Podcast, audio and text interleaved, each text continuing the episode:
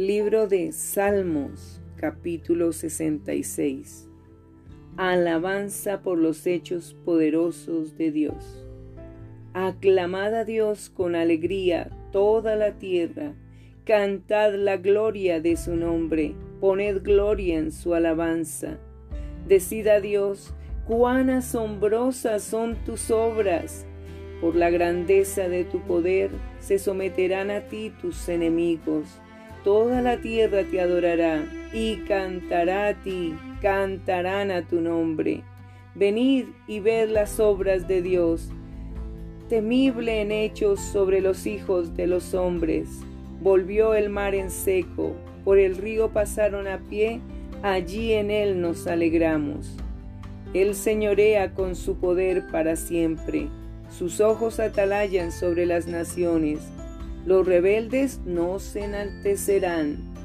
Bendecid, pueblos, a nuestro Dios y haced oír la voz de su alabanza. Él es quien preservó vida a nuestra alma y no permitió que nuestros pies resbalasen, porque tú nos probaste, oh Dios, nos ensayaste como se afina la plata, nos metiste en la red Pusiste sobre nuestros lomos pesada carga, hiciste cabalgar hombres sobre nuestra cabeza.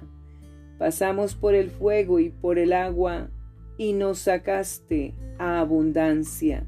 Entraré en tu casa con holocaustos, te pagaré mis votos, que pronunciaron mis labios y habló mi boca cuando estaba angustiado. Holocaustos de animales engordados te ofreceré, con saumerio de carneros, te ofreceré en sacrificio bueyes y machos cabríos.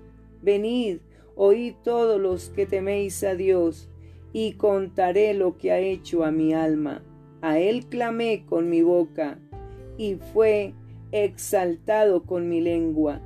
Sí, en mi corazón hubiese yo mirado a la iniquidad, el Señor no me habría escuchado, mas ciertamente me escuchó Dios, atendió a la voz de mi súplica.